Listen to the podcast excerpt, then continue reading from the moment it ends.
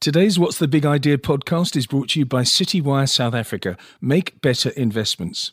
With me for What's the Big Idea is David Crosoer, who's the CIO at PPS Investments in Cape Town. And we're talking about ESG. And the headline that I've got is as follows Some of the complexities we are grappling with as a multi manager on how to apply ESG to our portfolios. Now, David, the first thing I would say is Are you grappling with it because you are grappling with profit versus goodness, or is there something deeper to it? I hope there's something deeper to that. As PPS, we, are part of a mutual, so we're very much interested in the long term and intergenerational fairness um, and how best to mandate our managers to take a long-term view into account. So I think it's something that we, as an organization, it, it resonates quite strongly with us. But it is a polarizing discussion, and it can often be seen to be as a trade-off simply between short-term returns and saving the world, which I don't think is how we should think about it.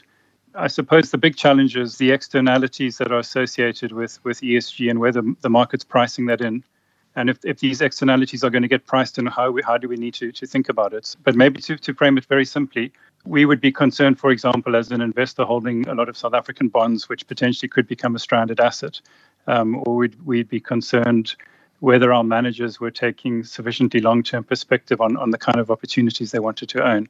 So as, as a South African investor in a kind of economy which has very much got quite significant ESG challenges, I think it's more it's more than just short term, more than profitability versus saving the world. It's something it's a real risk that we need to think quite carefully how we want to manage it. Why do you single out South Africa as a country that has more ESG complexities than, than other countries? Are we falling behind? Is that what you're saying? Well, in listed equity space, I think, I mean, when we chat with our managers, it's quite difficult to exclude, for example, certain companies on, on ESG grounds simply because you you have a big universe of, of companies to choose from. So because our market is, is so narrow, it's it's very difficult to, to, for example, say we won't invest in oil and coal and we won't make certain kind of statements, which is a lot easier to make in an economy where you have a lot wider choices. And obviously, because a lot of our debt is linked to Eskom and a lot of our economy is linked to coal producing electricity stuff, we, we're very much intertwined with, we have a significant ESG challenge in our economy. So I think it's a lot easier for, for example, a European investor simply to walk away from certain sectors quite easily, whereas in South Africa, it's a lot more difficult to do that.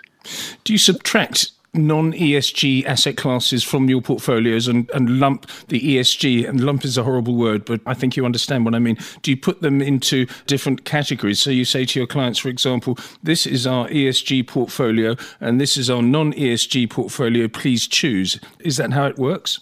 No, we haven't wanted to do that. I mean, we want to do the right thing for our clients across all our portfolios. The one portfolio where we went the furthest in making it separate was a tracker portfolio. So we run a balance index tracker fund. We launched that more than five years ago. And there we thought maybe this kind of portfolio should track ESG indices simply because we wouldn't have active managers in that portfolio trying to assess the risk.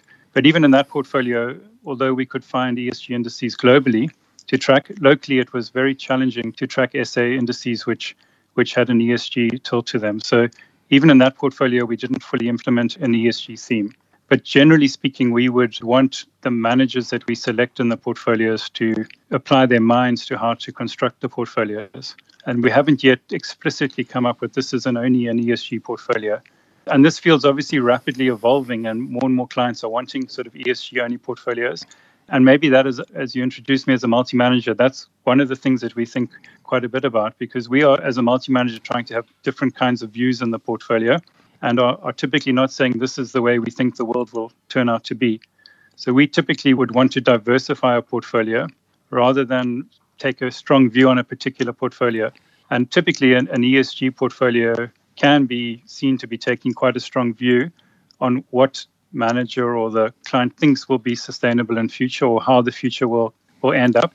And we typically are a little nervous about doing that because we think the future will probably be very different from what almost all of us think it will be. And and maybe there's still a place for certain kinds of companies in the future, even though at this point in time they look like they shouldn't be there if the JSE's universe wasn't shrinking, and if, in fact, if it was expanding and you had more choice, would you have more ESG in your portfolios? Uh, because at the moment, it seems to me that as an asset manager, you have a very, very difficult job in choosing stocks because, as I said, the universe is shrinking. Yes, I agree with that. And I mean, we ask the managers that we appoint, we survey them at least once a year. And one of the questions we ask them is Is there anything you'd like to, us to change in the mandate that we give you to allow you to implement ESG more consistently? So we ask our managers that quite regularly. And as long as there are exchange controls in South Africa which are binding, most managers in the listed space aren't able to easily exclude shares from the portfolio. I suppose it talks a bit to your personal decisions as a consumer. Are you prepared to like live in a more sustainable way, and what are you prepared to give up in order to do that? And in South Africa, if you are trying to do that in listed space, you've got to walk away from a lot of the big liquid shares that typically you would want to be investing in. So it is difficult. But having said that, the field is evolving very rapidly and things could change quicker than maybe we think they could going forward.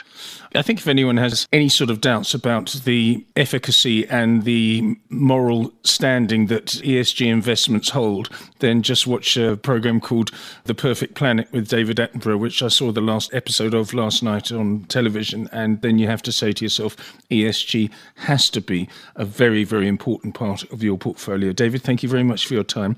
That's David Crosoer, the CIO of PPS Investments in Cape Town. That What's the Big Idea podcast was brought to you by Citywire South Africa. Make better investments.